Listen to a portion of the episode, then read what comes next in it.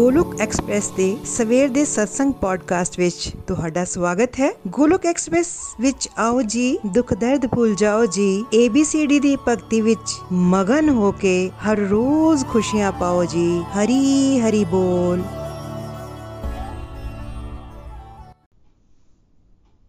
जय श्री कृष्ण चैतन्य प्रभु नित्यानंदा श्री अद्वैता गदाधर शिवा सादि गौर भक्त वृंदा हरे कृष्णा हरे कृष्णा कृष्णा कृष्णा, हरे हरे हरे राम हरे राम राम राम, हरे हरे। ओम नमो भगवते वासुदेवाय, ओम नमो भगवते वासुदेवाय, ओम नमो भगवते वासुदेवाय। श्रीमद भगवद गीता दी जय। विधि through the body free as soul Hari Hari बोल, हरी हरि बोल। शरीर तो रहिए व्यस्त, आत्मा तो रहिए मस्त, हरि नाम जपते हुए। Transform the world by transforming new yourself ਖੁਦ ਨੂੰ ਬਦਲ ਕੇ ਹੀ ਤੁਸੀਂ ਦੁਨੀਆ ਨੂੰ ਬਦਲ ਸਕਦੇ ਹੋ ਨਾ ਸ਼ਸਤਰ ਨਾਲ ਨਾ ਸ਼ਾਸਤਰ ਨਾਲ ਨਾ ਧਨ ਨਾਲ ਤੇ ਨਾ ਹੀ ਕਿਸੇ ਯੁਕਤੀ ਨਾਲ ਮੇਰਾ ਤੇ ਜੀਵਨ ਨਿਰਭਰ ਹੈ ਇਹ ਪ੍ਰਭੂ ਸਿਰਫ ਤੇ ਸਿਰਫ ਤੁਹਾਡੀ ਕਿਰਪਾ ਸ਼ਕਤੀ ਨਾਲ ਹਰੀ ਹਰੀ ਬੋਲ एवरीवन ਜੈ ਸ਼੍ਰੀ ਰਾਧਾ ਕ੍ਰਿਸ਼ਨਾ ਜੈ ਸ਼੍ਰੀ ਰਾਮ ਅੱਜ ਦੇ ਪੰਜਾਬੀ ਪੋਡਕਾਸਟ ਵਿੱਚ ਤੁਹਾਡਾ ਸਵਾਗਤ ਹੈ ਮਿੱਤਰੋ ਅੱਜ ਰੱਬ ਦੀ ਮੇਰ ਨਾਲ ਮੈਂ ਨਤਾਸ਼ਾ ਮਹਾਜਨ ਸ਼ਹੀਦ ਪਠਾਨਕੋਟ ਦੀ ਨਿਵਾਸੀ ਗੋਲੋਕ ਐਕਸਪ੍ਰੈਸ ਦੇ ਹਿੰਦੀ ਮਾਰਨਿੰਗ ਸਤਸੰਗ ਨੂੰ ਤੁਹਾਡੇ ਅੱਗੇ ਪੰਜਾਬੀ ਵਿੱਚ ਰੱਖਣ ਜਾ ਰਹੀ ਹਾਂ। ਮੈਨੂੰ ਰੱਬ ਦੀ ਬਹੁਤ ਮਿਹਰ ਲੱਗ ਰਹੀ ਹੈ ਤੇ ਮੈਂ ਗੋਲੋਕ ਐਕਸਪ੍ਰੈਸ ਦਾ ਧੰਨਵਾਦ ਕਰਦੀ ਹਾਂ ਕਿ ਮੈਨੂੰ ਉਹਨਾਂ ਨੇ ਇਹ ਸੇਵਾ ਦਾ ਮੌਕਾ ਦਿੱਤਾ। ਅੱਜ ਦੇ ਸਤਸੰਗ ਵਿੱਚ ਨikhil ji ਨੇ ਅਧਿਆਤਮ ਦੇ ਚਾਰ ਸਤੰਭਾਂ ਦੇ ਬਾਰੇ ਕਿਹਾ ਕਿ ਅਸੀਂ ਉਸ ਦੇ ਬਾਰੇ ਚਰਚਾ ਕਰ ਰਹੇ ਹਾਂ। ਅਧਿਆਤਮ ਦੇ ਚਾਰ ਸਤੰਭ ਕਿਹੜੇ ਕਿਹੜੇ ਹਨ? ਸਤਸੰਗ, ਸਾਧਨਾ, ਸੇਵਾ, ਸਦਾਚਾਰ। ਤੇ ਹੁਣ ਜਿਹੜੀ ਅਸੀਂ ਡਿਸਕਸ਼ਨ ਕਰ ਰਹੇ ਹਾਂ, ਅਸੀਂ ਸਾਧਨਾ ਨੂੰ ਡੀਪਰ ਲੈਵਲ ਨਾਲ ਸਮਝਣ ਦਾ ਪ੍ਰਯਾਸ ਕਰ ਰਹੇ ਹਾਂ ਤੇ ਸਾਧਨਾ ਵਿੱਚ ਭੋਗ ਲਗਾਉਣ ਦੀ ਵਿਧੀ ਦੇ ਬਾਰੇ ਚਰਚਾ ਹੋ ਰਹੀ ਹੈ। ਨikhil ji ਨੇ ਕਿਹਾ, ਇਸ ਸੰਸਾਰ ਵਿੱਚ ਅਸੀਂ ਭੋਗੀ ਬਣ ਕੇ ਰਹਿ ਰਹੇ ਹਾਂ, ਪਰ ਅਸੀਂ ਭੋਗੀ ਨਹੀਂ, ਯੋਗੀ ਬਣਨਾ ਹੈ। ਭਗਵਾਨ ਜਦੋਂ ਸਾਨੂੰ ਬਲੈਸਡ ਕਰਦੇ ਹਾਂ, ਹਨ ਕਿਸੇ ਚੀਜ਼ਾਂ ਨਾਲ ਤੇ ਅਸੀਂ ਉਹਨੂੰ ਪ੍ਰਸ਼ਾਦ ਰੂਪ ਵਿੱਚ ਗ੍ਰਹਿਣ ਕਰਨਾ ਹੈ। ਤੇ ਉਹਨਾਂ ਨੇ ਕਿਹਾ ਕਿ ਬੈਸਟ ਇਹੀ ਤਰੀਕਾ ਹੈ ਕਿ ਜੋ ਕੁਝ ਵੀ ਭਗਵਾਨ ਸਾਨੂੰ ਦਿੰਦੇ ਹਨ ਤੇ ਅਸੀਂ ਉਸ ਨੂੰ ਗ੍ਰਹਿਣ ਕਰਦੇ ਹਾਂ ਤੇ ਅਸੀਂ ਪ੍ਰਸ਼ਾਦ ਰੂਪ ਵਿੱਚ ਹੀ ਉਸ ਨੂੰ ਗ੍ਰਹਿਣ ਕਰੀਏ। ਚਾਹੇ ਉਹ ਮੋਬਾਈਲ ਹੋਵੇ, ਚਾਹੇ ਉਹ ਕੱਪੜੇ ਹੋਣ ਤੇ ਚਾਹੇ ਉਹ ਕੋਈ ਫੂਡ ਹੀ ਕਿਉਂ ਨਾ ਹੋਵੇ। ਸਾਨੂੰ ਇਹ ਸਮਝਣਾ ਚਾਹੀਦਾ ਹੈ ਕਿ ਸਾਡਾ ਜਿਹੜਾ ਮੇਨ ਪਰਪਸ ਇਹ ਹੈ ਕਿ ਅਸੀਂ ਭਗਵਾਨ ਦੇ ਅੱਗੇ ਜੋ ਕੁਝ ਹੈ, ਉਹਨਾਂ ਨੂੰ ਸਮਰਪਿਤ ਕਰਨਾ ਹੈ।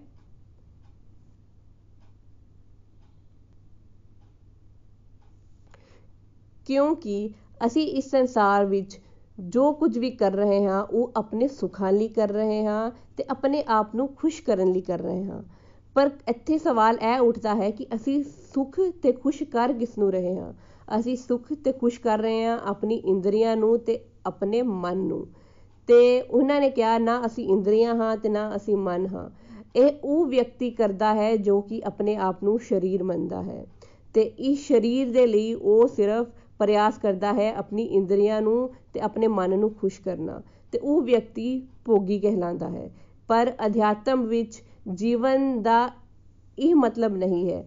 ਭਗਵਾਨ ਦੀ ਸੇਵਾ ਕਰਨਾ ਤੇ ਆਪਣੇ ਆਪ ਨੂੰ ਭਗਵਾਨ ਦੇ ਸੇਵਕ ਸਮਝਣਾ ਤੇ ਭਗਵਾਨ ਦੀ ਖੁਸ਼ੀ ਲਈ ਹੀ ਆਪਣੇ ਜੀਵਨ ਦੇ ਕਾਰਜ ਕਰਨਾ ਇਹੀ ਇੱਕ ਭਗਤਾ ਫਰਜ਼ ਹੁੰਦਾ ਹੈ ਤੇ ਉਹ ਭਗਵਾਨ ਦੀ ਸੇਵਾ ਲਈ ਹੀ ਆਪਣਾ ਜੀਵਨ ਜੀਂਦਾ ਹੈ ਤੇ ਉਹ ਸਹੀ ਮਾਇਨੇ 'ਚ ਯੋਗੀ ਹੁੰਦਾ ਹੈ ਤੇ ਇਹ ਸਾਰਾ ਪ੍ਰੋਸੈਸ ਹੀ ਭੋਗੀ ਤੋਂ ਯੋਗੀ ਬਣਨ ਦਾ ਹੈ ਤੇ ਸਪਿਰਚੁਅਲਿਟੀ ਵਿੱਚ ਇਸ ਦਾ ਬਹੁਤ ਸਾਰਾ ਲਾਭ ਵੀ ਹੁੰਦਾ ਹੈ ਸਾਨੂੰ। ਅਸੀਂ ਭਗਵਾਨ ਲਈ ਜਦੋਂ ਸੇਵਾ ਕਰਦੇ ਹਾਂ ਤੇ ਅਸੀਂ ਸਭ ਤੋਂ ਪਹਿਲਾਂ ਪਾਪਾਂ ਤੋਂ ਮੁਕਤ ਹੁੰਦੇ ਹਾਂ। ਅਸੀਂ ਜਦੋਂ ਭੋਗ ਲਗਾਉਂਦੇ ਹਾਂ ਤੇ ਸਾਨੂੰ ਅਸੀਂ ਪ੍ਰਸ਼ਾਦ ਖਾਣ ਦਾ ਮੌਕਾ ਮਿਲਦਾ ਹੈ, ਤੇ ਉਹ ਪ੍ਰਸ਼ਾਦ ਸਾਨੂੰ ਪਾਪਾਂ ਤੋਂ ਮੁਕਤ ਕਰਦਾ ਹੈ। ਸਾਡੇ ਮਾਈਂਡ ਨੂੰ ਕੰਟਰੋਲ ਜਿਹੜਾ ਬੈਟਰ ਤਰੀਕੇ ਨਾਲ ਅਸੀਂ ਕਰ ਪਾਉਂਦੇ ਹਾਂ। ਸਾਡੀ ਮੈਂਟਲ ਹੈਲਥ ਬਹੁਤ ਜ਼ਿਆਦਾ ਇੰਪਰੂਵ ਹੁੰਦੀ ਹੈ ਕਿਉਂਕਿ ਸਾਡੇ ਬੁੱਧੀ ਵਿੱਚ ਕ੍ਰਿਸ਼ਨਾ ਦਾ ਵਾਸ ਹੁੰਦਾ ਹੈ। ਪ੍ਰਸ਼ਾਦ ਜੇ ਅਸੀਂ ਖਾਵਾਂਗੇ ਤੇ ਅਸੀਂ ਹੈਲਦੀ ਵੀ ਰਵਾਂਗੇ, ਕਿਉਂਕਿ ਸਾਨੂੰ ਪ੍ਰਸ਼ਾਦ ਜਿਹੜਾ ਹੁੰਦਾ ਹੈ, ਉਹ ਦਿਵਯ ਹੁੰਦਾ ਹੈ, ਸਾਨੂੰ ਬਿਮਾਰੀਆਂ ਤੋਂ ਮੁਕਤ ਰੱਖਦਾ ਹੈ। ਤੇ ਜੇਕਰ ਸਾਡੇ ਘਰ ਕੋਈ ਮਰੀਜ਼ ਹੈ ਤੇ ਸਾਨੂੰ ਕੀ ਕਰਨਾ ਚਾਹੀਦਾ ਹੈ? ਸਾਨੂੰ ਉਸ ਨੂੰ ਭਗਵਾਨ ਨੂੰ ਅਰਪਿਤ ਕੀਤਾ ਹੋਇਆ ਪਾਣੀ ਹੀ ਪਿਲਾਣਾ ਚਾਹੀਦਾ ਹੈ। ਤੇ ਅਸੀਂ 6 ਮਹੀਨੇ ਸਾਲ ਦੇ ਅੰਦਰ ਅੰਦਰ ਹੀ ਦੇਖਾਂਗੇ ਕਿ ਉਹ ਜਿਹੜਾ ਬਿਮਾਰ ਵਿਅਕਤੀ ਹੈ, ਉਹਦੇ ਅੰਦਰ ਕਿੰਨੀ ਜ਼ਿਆਦਾ ਇੰਪਰੂਵਮੈਂਟ ਆਉਂਦੀ ਹੈ।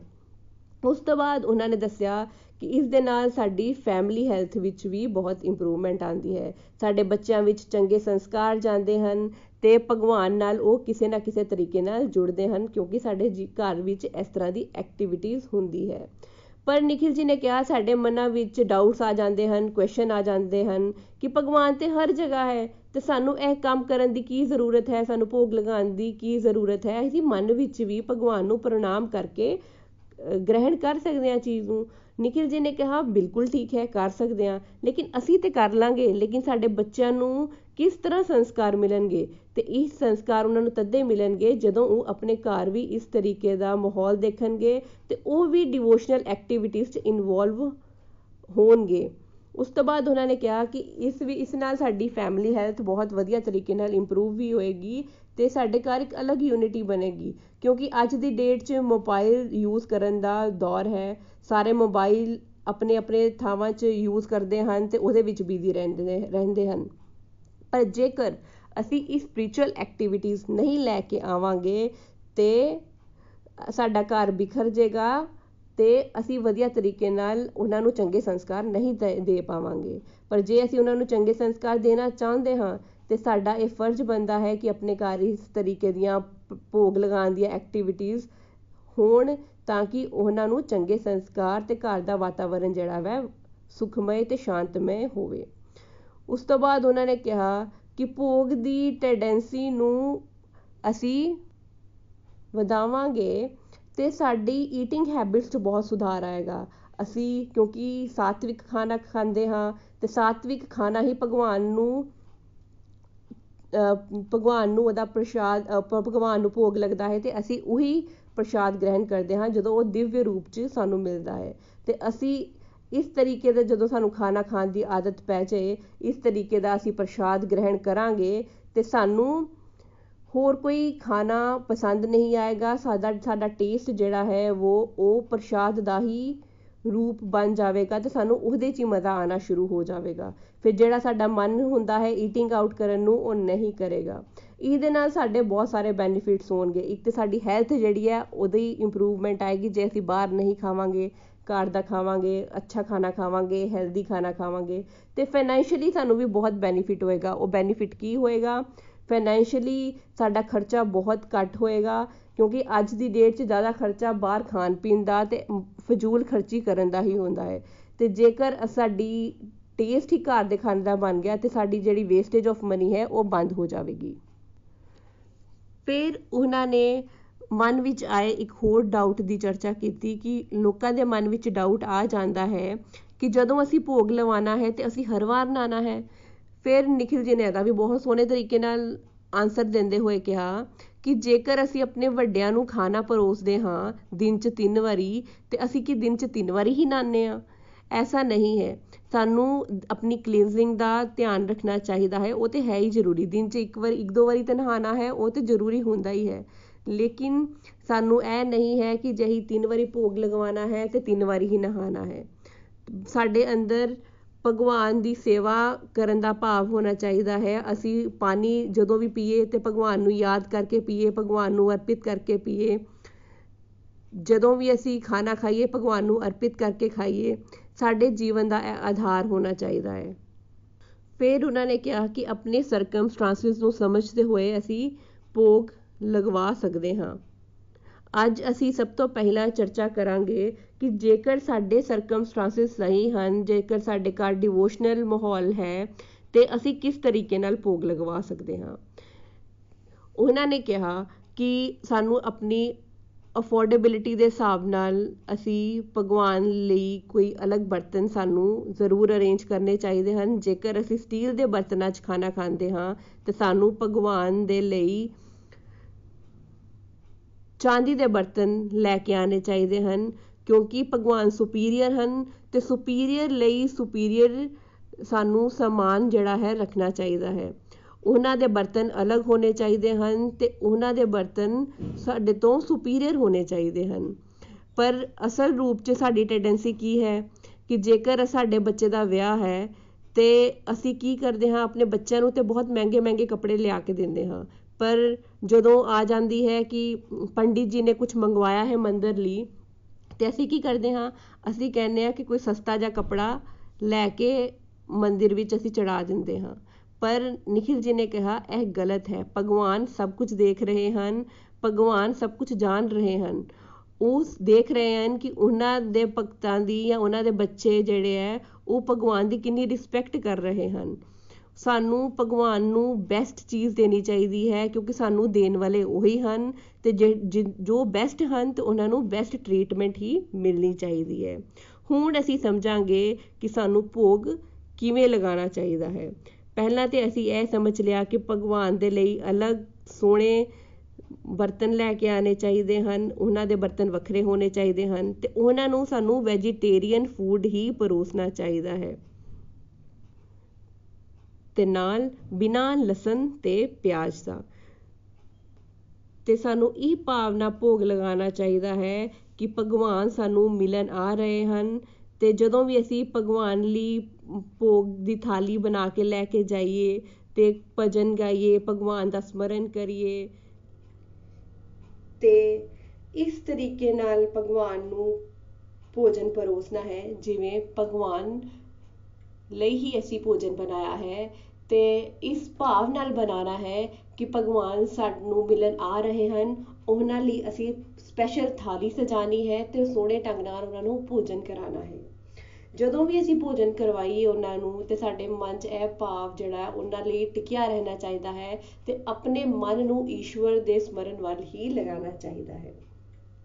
ਉਸ ਤੋਂ ਬਾਅਦ ਉਹਨਾਂ ਨੇ ਕਿਹਾ ਕਿ ਭੋਜਨ ਨੂੰ ਚਖਣਾ ਨਹੀਂ ਹੈ ਭੋਗ ਲਗਵਾਉਣ ਤੋਂ ਪਹਿਲਾਂ ਤੇ ਭੋਗ ਦੇ ਬਰਤਨਾਂ ਵਿੱਚ ਸਾਨੂੰ ਭਗਵਾਨ ਨੂੰ ਹੀ ਭੋਗ ਲਗਾਉਣਾ ਚਾਹੀਦਾ ਹੈ।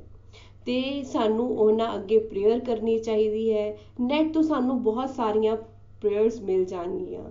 ਤੇ ਬਹੁਤ ਸਾਰੇ ਲੋਕ ਫਾਰਮਲ ਤਰੀਕੇ ਨਾਲ ਵੀ ਪ੍ਰੇਅਰਸ ਕਰਦੇ ਹਨ। ਪਰ ਸਾਨੂੰ ਚਾਹੀਦਾ ਹੈ ਕਿ ਅਸੀਂ ਆਪਣਾ ਇੱਕ ਇਨਫਾਰਮਲ ਰਿਲੇਸ਼ਨ ਭਗਵਾਨ ਨਾਲ ਡਿਵੈਲਪ ਕਰੀਏ। ਸਾਨੂੰ ਚਾਹੀਦਾ ਹੈ ਕਿ ਭਗਵਾਨ ਅੱਗੇ ਅਸੀਂ ਅਰਦਾਸ ਕਰੀਏ ਕਿ हे ਪਰਮਪਿਤਾ ਭਗਵਾਨ, ਇਹ ਸਭ ਤੁਹਾਡਾ ਹੀ ਹੈ ਤੇ ਕਿਰਪਾ ਇਹਨੂੰ ਐਕਸੈਪਟ ਕਰੋ ਤੇ ਸਾਨੂੰ ਭਗਤੀ ਪ੍ਰਦਾਨ ਕਰੋ। ਮੈਂ ਤੁਹਾਡੇ ਅੱਗੇ ਭਗਤੀ ਦੇ ਰਾਸਤੇ ਵਿੱਚ ਅੱਗੇ ਵਧਣਾ ਚਾਹੁੰਦਾ ਹਾਂ ਕਿਉਂਕਿ ਮੈਂ ਤੁਹਾਡੇ ਨਾਲ ਬੜੇ ਕਲੋਜ਼ਲੀ ਤਰੀਕੇ ਨਾਲ ਜੁੜਨਾ ਚਾਹੁੰਦਾ ਹਾਂ। ਫਿਰ ਸਾਰੀ ਫੈਮਿਲੀ ਨੂੰ ਹੋ ਸਕੇ ਤੇ ਮਿਲ ਕੇ ਹੀ ਮਾਲਾ ਕਰਨੀ ਚਾਹੀਦੀ ਹੈ ਤੇ ਬੱਚਿਆਂ ਨੂੰ ਵੀ ਭਗਤੀ ਦੇ ਐਕਟੀਵਿਟੀ 'ਚ ਇਨਵੋਲਵ ਕਰਨਾ ਚਾਹੀਦਾ ਹੈ। ਤੇ ਚਾਹੀਦਾ ਹੈ ਕਿ ਸਾਰੇ ਮਿਲ ਕੇ ਇੱਕ ਮਾਲਾ ਜ਼ਰੂਰ ਕਰਨ ਆਪਣੇ ਆਪਣੇ ਟਾਈਮ ਦੇ ਅਕੋਰਡਿੰਗਲੀ ਜੋ ਵੀ ਕਿਸੇ ਨੂੰ ਟਾਈਮ ਸੂਟ ਕਰਦਾ ਹੈ ਤੇ ਚਾਹੀਦਾ ਇਹ ਹੈ ਕਿ ਜੇ ਉਹਨਾਂ ਕੋਲ ਸਮੇਂ ਦਾ ਇੰਨਾ ਅਭਾਵ ਹੈ, ਤੇ ਉਹ ਐਟਲੀਸਟ ਹਰੇ ਕ੍ਰਿਸ਼ਨ ਮਹਾਮੰਤਰ ਜ਼ਰੂਰ ਕਰਨ। ਹਰੇ ਕ੍ਰਿਸ਼ਨਾ ਹਰੇ ਕ੍ਰਿਸ਼ਨਾ ਕ੍ਰਿਸ਼ਨਾ ਕ੍ਰਿਸ਼ਨਾ, ਹਰੇ ਹਰੇ ਹਰੇ ਰਾਮ ਹਰੇ ਰਾਮ ਰਾਮ ਰਾਮ, ਹਰੇ ਹਰੇ। ਤੇ ਭਗਵਾਨ ਨੂੰ ਥੈਂਕ ਯੂ ਕਰਦੇ ਹੋਏ 4 ਤੇ 5 ਮਿੰਟ ਭਗਵਾਨ ਕੋਲ ਭੋਜਨ ਰੱਖਣਾ ਚਾਹੀਦਾ ਹੈ ਤੇ ਫਿਰ ਸਾਨੂੰ ਕਿਚਨ ਵਿੱਚ ਆ ਜਾਣਾ ਚਾਹੀਦਾ ਹੈ। ਤੇ 4-5 ਮਿੰਟ ਬਾਅਦ ਸਾਡਾ ਉਹ ਭੋਗ ਪ੍ਰਸ਼ਾਦ ਬਣ ਜਾਵੇਗਾ। ਤੇ ਆਈਡੀਅਲ ਸਿਚੁਏਸ਼ਨ ਵਿੱਚ ਜੇ ਹੋ ਸਕੇ ਤੇ ਸਾਨੂੰ ਆਪਣੇ ਘਰ ਵਿੱਚ ਤੁਲਸੀ ਮਾਤਾ ਜ਼ਰੂਰ ਲਾਣੀ ਚਾਹੀਦੀ ਹੈ। ਤੇ ਹੋ ਸਕੇ ਤੇ ਭੋਗ ਦੀ ਥਾਲੀ ਵਿੱਚ ਤੁਲਸੀ ਦੇ ਪੱਤੇ ਦੀ ਜ਼ਰੂਰ ਸਾਨੂੰ ਰੱਖਣਾ ਚਾਹੀਦਾ ਹੈ, ਕਿਉਂਕਿ ਤੁਲਸੀ ਮਾਤਾ ਭਗਵਾਨ ਦੀ ਪ੍ਰਿਯ ਹਨ ਤੇ ਤੁਲਸੀ ਮਾਤਾ ਦੇ ਨਾਲ ਹੀ ਭਗਵਾਨ ਜਿਹੜਾ ਹੈ ਭੋਗ ਬਹੁਤ ਸੋਹਣੇ ਢੰਗ ਨਾਲ ਸਵੀਕਾਰ ਕਰਦੇ ਹਨ। ਪਰ ਸਾਨੂੰ ਇਹ ਨਹੀਂ ਸੋਚਣਾ ਚਾਹੀਦਾ ਕਿ ਜੇ ਅਸੀਂ ਇਹ ਐਕਟੀਵਿਟੀਜ਼ ਨਹੀਂ ਕਰ ਪਾਵਾਂਗੇ, ਤੇ ਅਸੀਂ ਭੋਗ ਹੀ ਨਹੀਂ ਲਾਣਾ। ਜਿੰਨਾ ਹੋ ਸਕੇ, ਜਿੰਨਾ ਬੈਟਰ ਤੋਂ ਬੈਟਰ ਅਸੀਂ ਕਰ ਸਕੀਏ, ਸਾਨੂੰ ਉਸ ਤਰੀਕੇ ਨਾਲ ਭਗਵਾਨ ਨੂੰ ਭੋਗ ਲਗਾਉਣਾ ਚਾਹੀਦਾ ਹੈ ਹੈਂਡਸ ਵਾਸ਼ ਕਰਨੇ ਚਾਹੀਦੇ ਹਨ ਹਾਈਜੀਨ ਦਾ ਧਿਆਨ ਰੱਖਣਾ ਚਾਹੀਦਾ ਹੈ। ਭਗਵਾਨ ਨੂੰ ਇੰਪੋਰਟੈਂਟ ਰੱਖਦੇ ਹੋਏ, ਭਗਵਾਨ ਨੂੰ ਇੰਪੋਰਟੈਂਟ ਪਾਰਟ ਸਮਝਦੇ ਹੋਏ ਇਸ ਭਾਵ ਨਾਲ ਭਗਵਾਨ ਨੂੰ ਕਿਸੇ ਵੀ ਤਰੀਕੇ ਨਾਲ ਆਪਣੀ ਆਪਣੀ ਖਸ਼ਮਤਾ ਦੇ ਅਨੁਸਾਰ ਭੋਗ ਲਗਾਉਣਾ ਚਾਹੀਦਾ ਹੈ। ਬਸ ਆਪਣਾ ਸਮਰਨ ਤੇ ਫੋਕਸ ਜਿਹੜਾ ਈਸ਼ਵਰ ਨੂੰ ਜ਼ਰੂਰ ਰੱਖਣਾ ਚਾਹੀਦਾ ਹੈ। ਤੇ ਸਾਨੂੰ ਇਹ ਨਹੀਂ ਸਮਝਣਾ ਚਾਹੀਦਾ ਜਾਂ ਤੇ ਹੀ ਸਭ ਕੁਝ ਕਰੀਏ ਜਾਂ ਕੁਝ ਨਹੀਂ ਕਰੀਏ। ਸਾਨੂੰ ਭੋਗ ਜ਼ਰੂਰ ਲਗਾਉਣਾ ਹੈ, ਜੇ ਕਿਸੇ ਦੀ ਸਰਕਮਸਟੈਂਸਸ ਜਿਹੋ ਜਿਹੇ ਵੀ ਹੋਣ, ਉਹੋ ਜਿਹੇ ਸਰਕਮਸਟੈਂਸਸ ਦੇ ਹਿਸਾਬ ਨਾਲ ਬੈਸਟ ਤੋਂ ਬੈਸਟ ਉਹਨੂੰ ਭੋਗ ਲਗਾਉਣ ਦੀ ਕਿਰਿਆ ਨੂੰ ਕਰਨਾ ਚਾਹੀਦਾ ਹੈ।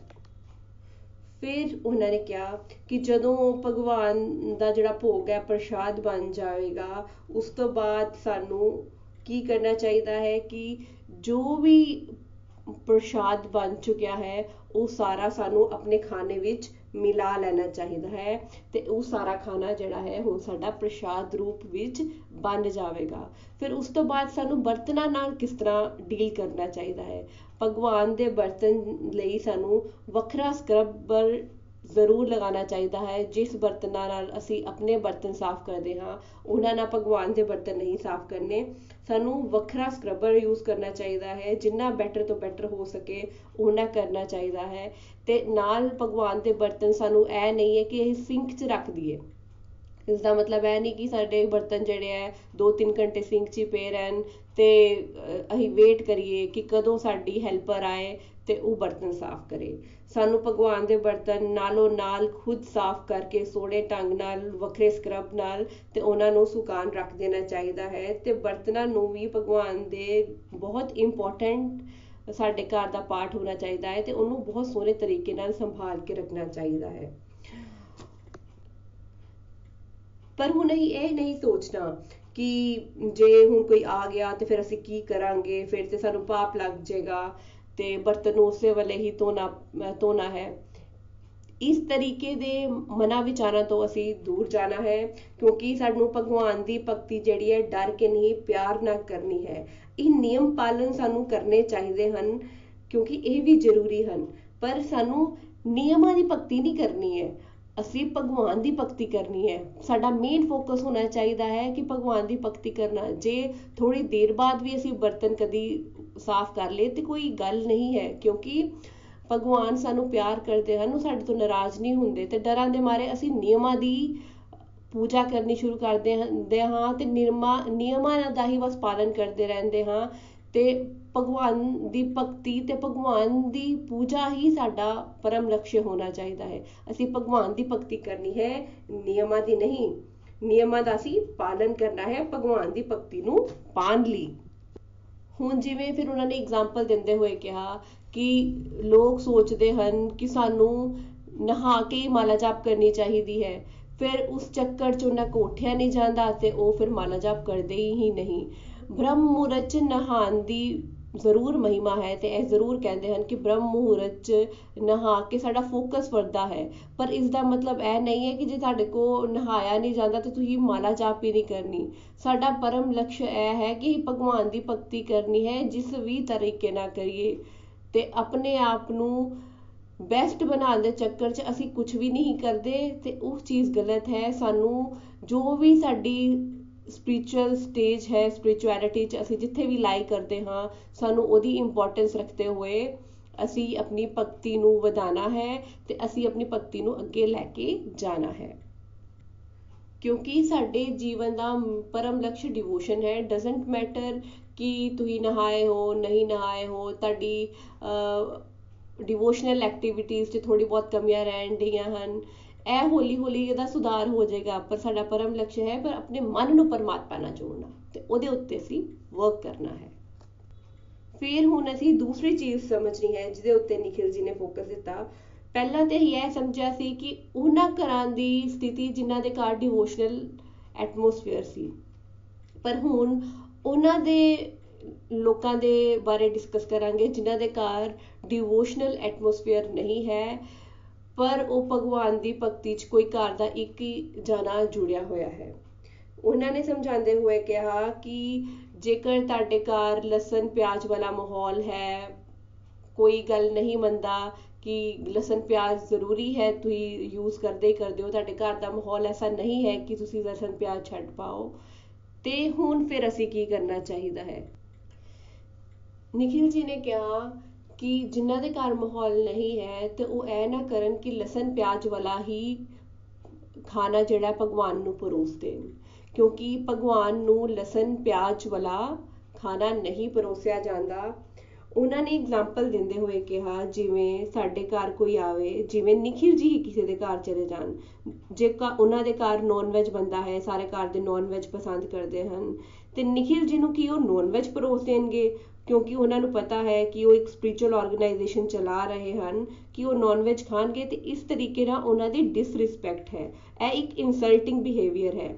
ਭਗਵਾਨ ਨਾ ਲਸਣ ਖਾਂਦੇ ਹਨ, ਨਾ ਪਿਆਜ਼ ਖਾਂਦੇ ਹਨ, ਕਿਉਂਕਿ ਸਾਡੇ ਸਕ੍ਰਿਪਚਰਸ 'ਚ ਵੀ ਮਨਾ ਕੀਤਾ ਹੈ, ਲਸਣ, ਪਿਆਜ਼ ਜਿਹੜੇ ਕਿ ਰਜੋ ਤੇ ਤਮੋ ਗੁਣ ਦਾ ਪ੍ਰਤੀਕ ਹਨ, ਉਹਨਾਂ 'ਚ ਰਜੋਗੁਣ ਤੇ ਤਮੋ ਗੁਣ ਹੁੰਦਾ ਹੈ। ਭਗਵਾਨ ਉਹਨੂੰ ਐਕਸੈਪਟ ਨਹੀਂ ਕਰਦੇ। ਜੇਕਰ ਅਸੀਂ ਉਹਨਾਂ ਅੱਗੇ ਲਸਣ ਪਿਆਜ਼ ਵਾਲਾ ਖਾਣਾ ਪਰੋਸ ਦਿੰਦੇ ਹਾਂ, ਤੇ ਸਮਝ ਲਈਏ ਕਿ ਅਸੀਂ ਉਹਨਾਂ ਦਾ ਤਿਰਸਕਾਰ ਕਰ ਰਹੇ ਹਾਂ, ਅਸੀਂ ਉਹਨਾਂ ਦੀ ਇਨਸਲਟ ਕਰ ਰਹੇ ਹਾਂ।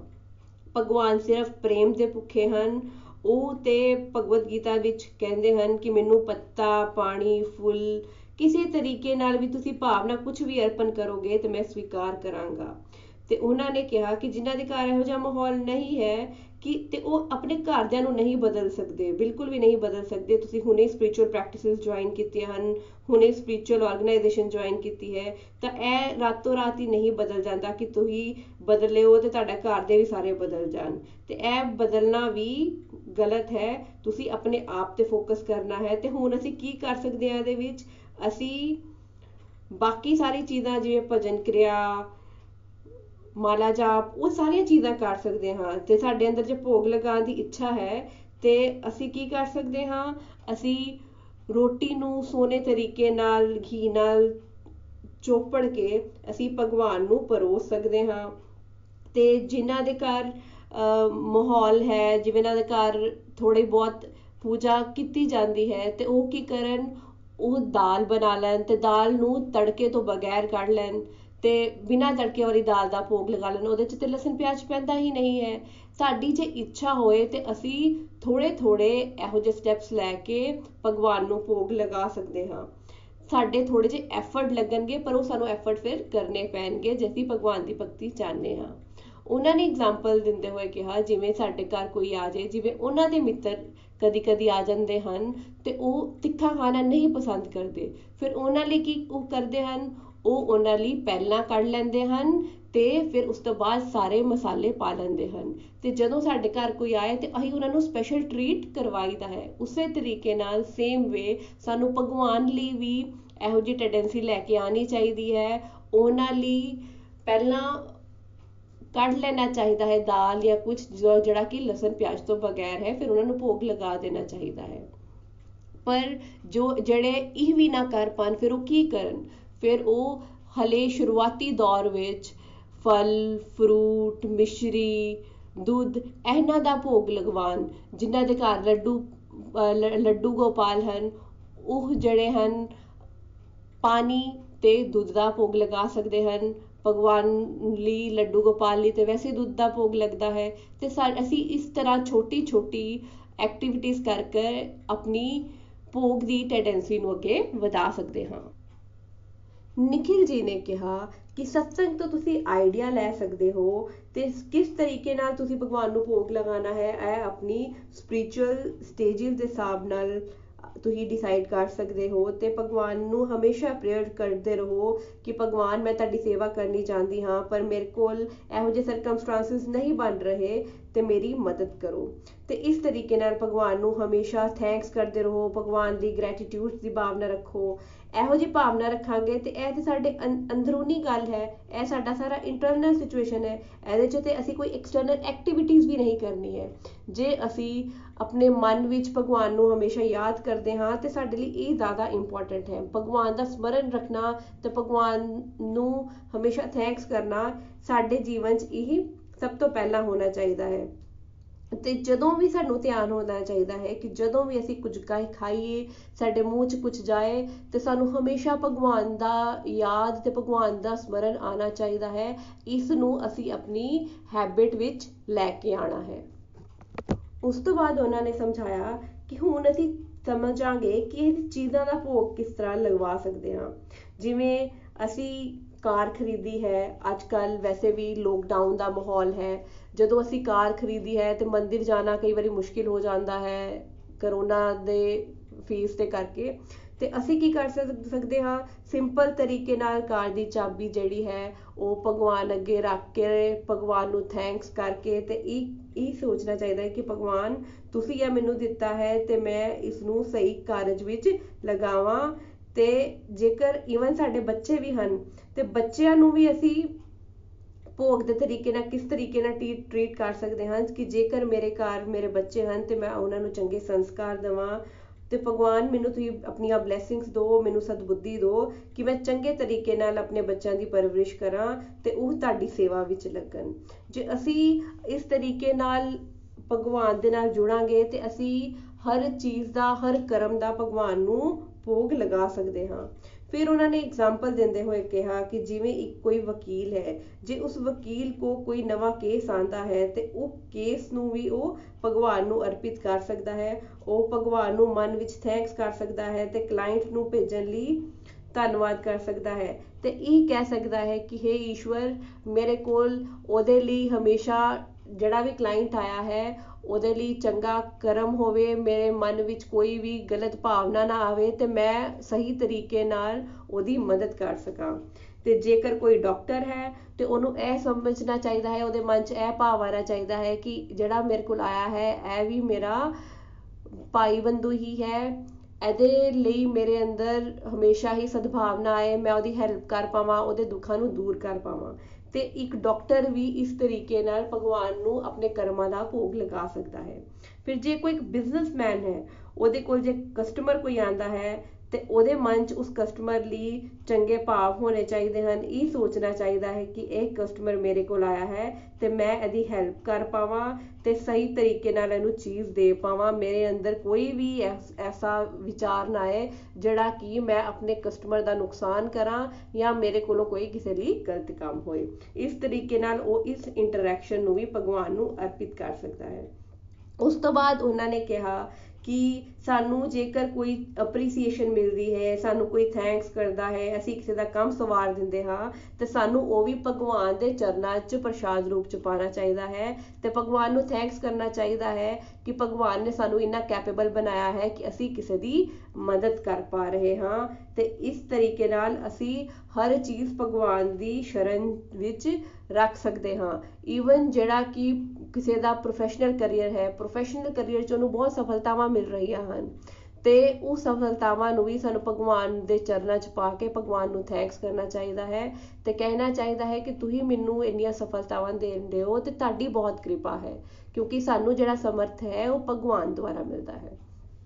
ਉਸ ਤੋਂ ਬਾਅਦ ਨikhil ji ਨੇ ਕਿਹਾ ਕਿ ਜੇਕਰ ਸਾਨੂੰ ਕਈ ਵਾਰੀ ਕ੍ਰਿਟਿਸਿਜ਼ਮ ਮਿਲਦਾ ਹੈ, ਸਾਨੂੰ ਨੈਗੇਟਿਵਿਟੀ ਸਾਨੂੰ ਲੋਕਾਂ ਤੋਂ ਮਿਲਦੀ ਹੈ, ਸਾਨੂੰ ਲੋਕਾਂ ਤੋਂ ਤਿਰਸਕਾਰ ਮਿਲਦਾ ਹੈ, ਤੇ ਸਾਨੂੰ ਉਹ ਵੀ ਐਕਸੈਪਟ ਕਰਨਾ ਚਾਹੀਦਾ ਹੈ ਪ੍ਰਭੂ, ਕਿ ਹੋ ਸਕਦਾ ਹੈ ਕਿ ਮੇਰੇ ਅੰਦਰ ਕੋਈ ਅਹੰਕਾਰ ਆ ਗਿਆ ਹੋਏ, ਮੇਰੇ ਅੰਦਰ ਕੋਈ ਕਮੀ ਆ ਗਈ ਹੋਏ। ਤੁਸੀਂ ਮੈਨੂੰ ਡਾਊਨ ਟੂ ਅਰਥ ਲਿਆਉਣ ਲਈ ਹੀ ਇਹ ਜਿਹੜੀ ਨੈਗੇਟਿਵਿਟੀ ਹੈ, ਤਿਰਸਕਾਰ ਮੈਨੂੰ ਦਿੱਤਾ ਹੈ, ਤੇ ਮੈਂ ਉਹਨੂੰ ਵੀ ਐਕਸੈਪਟ ਕਰਨਾ। ਭਗਵਾਨ ਦੇ ਦਿੱਤੇ ਹੋਏ, ਭਗਵਾਨ ਦੁਆਰਾ ਦਿੱਤੇ ਗਏ ਸੁੱਖਾਂ ਨੂੰ ਵੀ ਸਾਨੂੰ ਪ੍ਰਸ਼ਾਦ ਰੂਪ ਚ ਗ੍ਰਹਿਣ ਕਰਨਾ ਹੈ ਅਪਰੀਸ਼ੀਏਟ ਨੂੰ ਵੀ ਪ੍ਰਸ਼ਾਦ ਰੂਪ ਚ ਗ੍ਰਹਿਣ ਕਰਨਾ ਹੈ ਤੇ ਉਹਨਾਂ ਦੇ ਚਰਨਾਂ ਚ ਪਾਣਾ ਹੈ ਤੇ ਭਗਵਾਨ ਦੇ ਦੁਆਰਾ ਦਿੱਤੇ ਗਏ ਜਦੋਂ ਵੀ ਸਾਨੂੰ ਕੋਈ ਗਲਤੀਆਂ ਦਾ ਰਿਅਲਾਈਜ਼ ਕਰਵਾਏ, ਸਾਨੂੰ ਕ੍ਰਿਟਿਸਿਜ਼ਮ ਮਿਲੇ, ਸਾਨੂੰ ਉਹ ਵੀ ਐਕਸੈਪਟ ਕਰਨਾ ਚਾਹੀਦਾ ਹੈ ਪ੍ਰਸ਼ਾਦ ਰੂਪ ਰੂਪਾਲੀ ਜੀ ਨੇ ਉਸ ਤੋਂ ਬਾਅਦ ਆਪਣੀ ਪ੍ਰਤੀਕਿਰਿਆ ਰੱਖੀ, ਉਹਨਾਂ ਨੇ ਕਿਹਾ ਕਿ ਉਹਨਾਂ ਦੇ ਦਾਦਾ ਦਾਦੀ ਬਚਪਨ ਤੋਂ ਹੀ ਭੋਗ ਲਗਾਉਂਦੇ ਸਨ ਤੇ ਉਹ ਉਹ ਖਾਣਾ ਖਾਂਦੇ ਸਨ। ਉਹਨਾਂ ਨੂੰ ਨਹੀਂ ਸੀ ਪਤਾ ਕਿ ਉਹ ਖਾਣਾ ਸੀ ਜਿਹੜਾ ਬਿਨਾਂ ਲਸਣ ਪਿਆਜ਼ ਤੋਂ ਹੈ, ਪਰ ਉਹਨਾਂ ਨੂੰ ਖਾਣਾ ਬਹੁਤ ਅੱਛਾ ਤੇ ਬਹੁਤ ਟੇਸਟੀ ਲੱਗਦਾ ਸੀ। ਤੇ ਉਹਨਾਂ ਨੇ ਇਹ ਗੱਲ ਸਾਂਝੀ ਕੀਤੀ ਕਿ ਭਗਵਾਨ ਨੂੰ ਲਗਾਇਆ ਹੋਇਆ ਪ੍ਰਸ਼ਾਦ ਹਮੇਸ਼ਾ ਹੀ ਸਾਡੇ ਲਈ ਫਾਇਦੇਮੰਦ ਰਹਿੰਦਾ ਹੈ। ਸਾਡੀ ਸਪਿਰਚੁਅਲ ਹੈਲਥ ਵੀ ਅੱਛੀ ਹੁੰਦੀ ਹੈ, ਸਾਡੀ ਮੈਂਟਲ ਹੈਲਥ ਵੀ ਅੱਛੀ ਹੁੰਦੀ ਹੈ, ਸਾਡੀ ਫਿਜ਼ੀਕਲ ਹੈਲਥ ਵੀ ਅੱਛੀ ਹੁੰਦੀ ਹੈ। ਕਿਉਂਕਿ ਅਸੀਂ ਬਿਮਾਰੀਆਂ ਤੋਂ ਦੂਰ ਰਹਿੰਦੇ ਹਾਂ, ਸਾਡੀ ਸਾਡੀ ਮਾਨਸਿਕ ਤੌਰ ਤੇ ਵੀ ਤੁਹਾਡਾ ਜਿਹੜਾ ਭਗਵਾਨ ਵੱਲ ਧਿਆਨ ਰਹਿੰਦਾ ਹੈ ਤੇ ਸਾਡੀ ਮਾਨਸਿਕਤਾ ਵੀ ਬੜੀ ਪੋਜ਼ਿਟਿਵ ਰਹਿੰਦੀ ਹੈ। ਉਹਨਾਂ ਨੇ ਕਿਹਾ ਕਿ ਉਹਨਾਂ ਨੂੰ ਵੀ ਭੋਗ ਲਗਾਉਂਦੇ ਹੋਏ ਬਹੁਤ ਸਾਰੀ ਅਨੁਭੂਤੀਆਂ ਹੁੰਦੀਆਂ ਹਨ, ਜਿਵੇਂ ਕਿ ਉਹਨਾਂ ਨੇ ਕਿਹਾ ਕਿ ਉਹ ਜਦੋਂ ਵੀ ਭਗਵਾਨ ਨੂੰ ਉਠਾਉਂਦੇ ਹਨ ਸਵੇਰੇ ਸਵੇਰੇ ਤੇ ਨਾਲ ਦੁੱਧ ਉਹਨਾਂ ਨੂੰ ਅਰਪਿਤ ਕਰਦੇ ਹਨ। ਤੇ ਜਦੋਂ ਉਹ ਦੁੱਧ ਦਾ ਗਲਾਸ ਭਗਵਾਨ ਲਈ ਲੈ ਕੇ ਜਾਂਦੇ ਹਨ ਤੇ ਉਹਨਾਂ ਨੂੰ ਇਹ ਲੱਗਦਾ ਹੈ ਕਿ ਇਹ ਦੁੱਧ ਜਿਹੜਾ ਹੈ ਜ਼ਿਆਦਾ ਗਰਮ ਤੇ ਨਹੀਂ ਹੋਏਗਾ, ਜੇ ਗਰਮ ਹੋਏਗਾ ਤੇ ਭਗਵਾਨ ਦੀ ਜੀਭਾ ਤੇ ਨਹੀਂ ਸੜ ਜਾਏਗੀ ਤੇ ਇਸ ਤਰ੍ਹਾਂ ਦੇ ਭਾਵ ਜਿਹੜੇ ਆ ਉਹਨਾਂ ਦੇ ਅੰਦਰ ਆਉਂਦੇ ਹਨ ਤੇ ਉਹਨਾਂ ਨੇ ਕਿਹਾ ਕਿ ਇਹ ਭਾਵ ਕੋਈ ਆਰਟੀਫੀਸ਼ੀਅਲ ਨਹੀਂ ਹੁੰਦੇ। ਇਹ ਭਾਵ ਜਿਹੜੇ ਆ ਭਗਵਾਨ ਦੁਆਰਾ ਹੀ ਸਾਨੂੰ ਦਿੱਤੇ ਜਾਂਦੇ ਹਨ। ਜੇ ਅਸੀਂ ਨਿਸਵਾਰਥ ਭਾਵ ਨਾਲ ਤੇ ਬੜੇ ਹੀ ਪਿਆਰ ਨਾਲ ਉਹਨਾਂ ਦੀ ਸੇਵਾ ਕਰਦੇ ਹਾਂ। ਉਸ ਤੋਂ ਬਾਅਦ ਉਹਨਾਂ ਨੇ ਕਿਹਾ ਕਿ ਉਹਨਾਂ ਦੇ ਅੰਦਰ ਇਸ ਤਰ੍ਹਾਂ ਦੇ ਵੀ ਵਿਚਾਰ ਆਉਂਦੇ ਹਨ ਕਿ ਜਿਵੇਂ ਉਹਨਾਂ ਨੇ ਸਵੇਰੇ ਦਾਲ ਬਣਾਈ ਹੈ ਤੇ ਰਾਤੀ ਕੀ ਭਗਵਾਨ ਲਈ ਬਣਾਉਣ। ਐ ਨਾ ਹੋਵੇ ਕਿ ਇਸ ਤਰੀਕੇ ਦਾ ਖਾਣਾ ਅਸੀਂ ਬਣਾਈਏ ਕਿ ਭਗਵਾਨ ਦਾ ਪੇਟ ਖਰਾਬ ਹੋ ਜਾਏ। ਤੇ ਉਹਨਾਂ ਨੂੰ ਭਗਵਾਨ ਦੇ ਨਾਲ ਅਲੱਗ-ਅਲੱਗ ਤਰੀਕੇ ਦਾ ਤੇ ਅਲੱਗ-ਅਲੱਗ ਤਰੀਕੇ ਦਾ ਭਾਵ ਜਿਹੜਾ ਸੀ, ਉਹਨਾਂ ਦੀ ਅਨੁਭੂਤੀਆਂ ਜਿਹੜੀਆਂ ਸੀ, ਉਹਨਾਂ ਨੇ ਸ਼ੇਅਰ ਕੀਤੀਆਂ। ਉਹਨਾਂ ਨੇ ਕਿਹਾ ਕਿ ਭਗਵਾਨ ਨਾਲ ਜੁੜਨ ਨਾਲ ਉਹਨਾਂ ਨੂੰ ਬਹੁਤ ਆਨੰਦ ਆਉਂਦਾ ਹੈ ਤੇ ਭਗਵਾਨ ਦੀ ਸੇਵਾ ਕਰਕੇ ਤੇ ਭਗਵਾਨ ਦੇ ਨਾਲ ਭੋਗ ਲਗਾ ਕੇ ਉਹਨਾਂ ਨੂੰ ਬਹੁਤ ਅੱਛਾ ਲੱਗਦਾ ਹੈ। ਉਹਨਾਂ ਨੇ ਕਿਹਾ ਕਿ ਉਹਨਾਂ ਦੀ ਫਿਜ਼ੀਕਲ ਹੈਲਥ ਵੀ ਇਸ ਤਰੀਕੇ ਨਾਲ ਇੰਪਰੂਵ ਹੁੰਦੀ ਹੈ। ਸਾਡੀ ਫਿਜ਼ੀਕਲ ਹੈਲਥ ਵੀ ਵਿੱਚ ਵੀ ਬਹੁਤ ਅੱਛਾ ਰਹਿੰਦਾ ਹੈ ਕਿ ਉਹ ਜਦੋਂ ਸਵੇਰੇ ਸਵੇਰੇ ਭਗਵਾਨ ਨੂੰ ਭੋਗ ਲਗਾਉਂਦੇ ਹਨ, ਉਹਨਾਂ ਨੂੰ ਇਹ ਲੱਗਦਾ ਹੈ ਕਿ ਉਹਨਾਂ ਦੇ ਅੰਦਰ ਪਿਉਰੀਫਿਕੇਸ਼ਨ ਹੁੰਦੀ ਹੈ, ਉਹ ਭਗਵਾਨ ਦੇ ਨਾਲ ਜੁੜ ਰਹੇ ਹਨ। ਤੇ ਉਹਨਾਂ ਦੀ ਜਿਹੜੀ ਹੈਲਥ ਹੈ, ਕਿਉਂਕਿ ਪ੍ਰਸ਼ਾਦ ਖਾਂਦੇ ਹਨ ਪ੍ਰਸ਼ਾਦ ਦਿਵਯ ਹੁੰਦਾ ਹੈ ਤੇ ਉਹਦੇ ਨਾਲ ਸਾਡੀ ਜਿਹੜੀਆਂ ਬਿਮਾਰੀਆਂ ਹਨ, ਉਹ ਉਹ ਘੱਟ ਲੱਗਦੀਆਂ ਹਨ ਸਾਨੂੰ ਸਾਨੂੰ ਅਸੀਂ ਹੈਲਦੀ ਖਾਣਾ ਖਾਂਦੇ ਹਾਂ ਤੇ ਸਾਡੀ ਜਿਹੜਾ ਟੇਸਟ ਹੈ ਭਗਵਾਨ ਦੇ ਪ੍ਰਸ਼ਾਦ ਨਾਲ ਹੀ ਬਣ ਜਾਂਦਾ ਹੈ ਤੇ ਜਿਸ ਦੇ ਨਾਲ ਸਾਨੂੰ ਜੀਵਨ ਜੀਣ ਦਾ ਆਨੰਦ ਵੀ ਆਉਂਦਾ ਹੈ।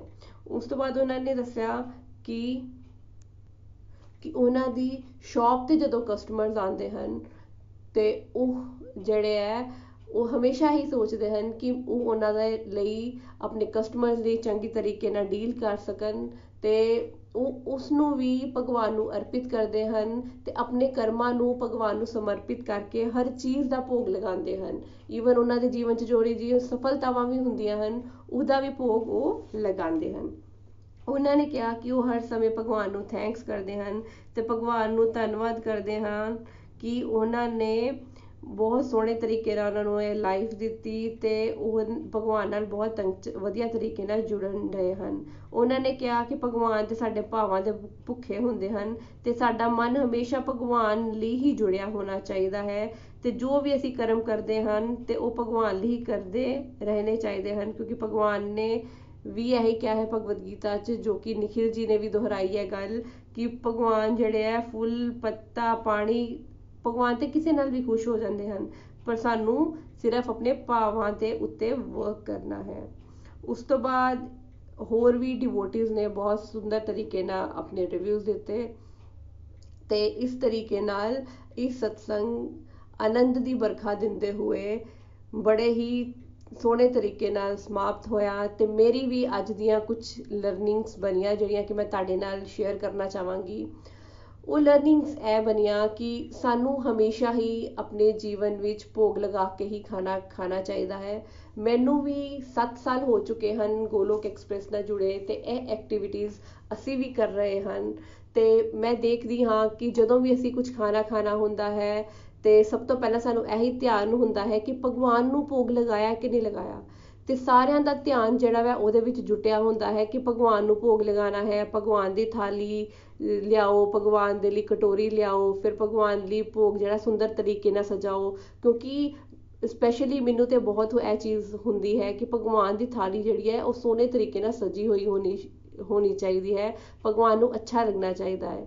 ਤੇ ਜਦੋਂ ਵੀ ਮੈਂ ਭਗਵਾਨ ਨੂੰ ਅਰਪਿਤ ਕਰਦੀ ਹਾਂ ਤੇ ਮੈਨੂੰ ਹੁੰਦਾ ਹੈ ਕਿ ਘਰ ਦੇ ਜਾਂ ਵੱਡੇ ਜਾਂ ਘਰ ਦੇ ਬੱਚੇ ਜ਼ਰੂਰ ਇਨਵੋਲਵ ਹੋਣੇ ਚਾਹੀਦੇ ਹਨ। ਜਿਵੇਂ ਮੇਰਾ ਬੇਟਾ ਹੈ, ਮੈਂ ਉਹਨੂੰ ਵੀ ਪ੍ਰਯਾਸ ਇਹੀ ਕਰਦੀ ਹਾਂ ਕਿ ਬੇਟਾ ਤੁਸੀਂ ਭੋਗ ਲਗਵਾ ਦਿਓ ਜਾਂ ਆਪਣੇ ਹਸਬੰਡ ਨੂੰ ਕਹਿੰਦੇ ਆ, ਤੁਸੀਂ ਭੋਗ ਲਗਵਾ ਦਿਓ ਜਾਂ ਮੇਰੇ ਫਾਦਰ ਇਨ ਲੋ ਹੈ, ਉਹ ਭੋਗ ਲਗਵਾਉਂਦੇ ਹਨ। ਤੇ ਘਰ ਦੇ ਵਿੱਚ ਮਾਹੌਲ ਜਿਹੜਾ ਹੈ, ਉਹ ਬਹੁਤ ਪੋਜ਼ਿਟਿਵ ਰਹਿੰਦਾ ਹੈ। ਉਹ ਮੈਂ ਵੀ ਨੋਟਿਸ ਕੀਤਾ ਹੈ ਕਿ ਭੋਗ ਇੱਕ ਐਸੀ ਐਕਟੀਵਿਟੀ ਹੈ ਜਿਹੜੀ ਤੁਹਾਡੇ ਘਰ ਦੀ ਯੂਨਿਟੀ ਬਣਾ ਕੇ ਰੱਖਦੀ ਹੈ ਤੇ ਤੁਹਾਡੇ ਘਰ ਨੂੰ ਇੱਕ ਸਵਰਗ ਦੀ ਡਾਇਰੈਕਸ਼ਨ 'ਚ ਲੈ ਕੇ ਜਾਂਦੀ ਹੈ। ਤੁਹਾਨੂੰ ਸਭ ਨੂੰ ਭਗਵਾਨ ਨੂੰ ਸੈਂਟਰ ਰੱਖ ਕੇ ਹੀ ਤੁਸੀਂ ਸੋਚਦੇ ਹੋ ਕਿ ਭਗਵਾਨ ਨੂੰ ਭੋਗ ਲਗਵਾਉਣਾ ਹੈ। ਹਰ ਸਮੇਂ ਚਰਚਾ ਹੀ ਉਹੀ ਚਲਦੀ ਰਹਿੰਦੀ ਹੈ। ਜਦੋਂ ਖਾਣਾ ਬਣਾਉਂਦੇ ਵੀ ਹਾਂ, ਤਾਂ ਉਹੀ ਚਰਚਾ ਹੁੰਦੀ ਰਹਿੰਦੀ ਹੈ ਕਿ ਇਹ ਚੀਜ਼ ਖਾ ਨਾ ਲਿਓ ਕਿਤੇ, ਕਿ ਇਹ ਭਗਵਾਨ ਨੂੰ ਭੋਗ ਲਗਾਉਣਾ ਤੇ ਸੈਂਟਰ ਹਰ ਗੱਲ ਵਿੱਚ ਭਗਵਾਨ ਰਹਿੰਦੇ ਹਨ ਸਪੈਸ਼ਲੀ ਕਿਚਨ ਵਿੱਚ। ਤੇ ਕਿਚਨ ਇੱਕ ਇਹੋ ਜਿਹਾ ਸੋਰਸ ਹੈ ਜਿੱਥੋਂ ਕਿ ਅਸੀਂ ਹਰ ਟਾਈਮ ਖਾਂਦੇ ਹਾਂ, ਸਾਡੇ ਜੀਵਨ 'ਚ ਧਿਆਨ ਹੀ ਰਹਿੰਦਾ ਹੈ ਕਿਚਨ 'ਚ ਕੀ ਬਣੇਗਾ ਤੇ ਲੇਡੀਜ਼ ਦਾ ਤੇ ਹਰ ਟਾਈਮ ਹੀ ਕਿਚਨ 'ਚ ਰਹਿੰਦਾ ਹੈ। ਤੇ ਇਹ ਭਗਵਾਨ ਦੀ ਸਾਨੂੰ ਕਿਰਪਾ ਹੀ ਲੱਗਦੀ ਹੈ ਕਿ ਸਾਨੂੰ ਇਹ ਮੌਕਾ ਮਿਲਦਾ ਹੈ ਕਿ ਸਾਨੂੰ ਭਗਵਾਨ ਲਈ ਖਾਣਾ ਬਣਾਉਣ ਦਾ ਮੌਕਾ ਮਿਲ ਰਿਹਾ ਹੈ, ਭਗਵਾਨ ਦੀ ਸੇਵਾ ਕਰਨ ਦਾ ਮੌਕਾ ਮਿਲ ਰਿਹਾ ਹੈ ਤੇ ਆਪਣੀ ਫੈਮਿਲੀ ਨੂੰ ਇੱਕ ਯੂਨਾਈਟ ਤਰੀਕੇ ਨਾਲ ਅਸੀਂ ਚਲਾਈਏ, ਇਹ ਸਾਨੂੰ ਸੁਭਾਗਿਆ ਮਿਲ ਰਿਹਾ ਹੈ। ਤੇ ਅੰਤ 'ਚ ਮੈਂ ਇਹ ਕਹਿਣਾ ਚਾਹਾਂਗੀ ਕਿ ਸਾਨੂੰ ਹਮੇਸ਼ਾ ਹੀ ਭਗਵਾਨ ਨਾਲ ਜੁੜੇ ਰਹਿਣਾ ਚਾਹੀਦਾ ਹੈ ਤੇ ਭੋਗ ਦੀ ਐਕਟੀਵਿਟੀ ਨੂੰ ਜ਼ਰੂਰ ਸਾਨੂੰ ਆਪਣੇ ਜੀਵਨ ਵਿੱਚ ਲਿਆਣਾ ਚਾਹੀਦਾ ਹੈ। ਹਰੀ ਬੋਲ।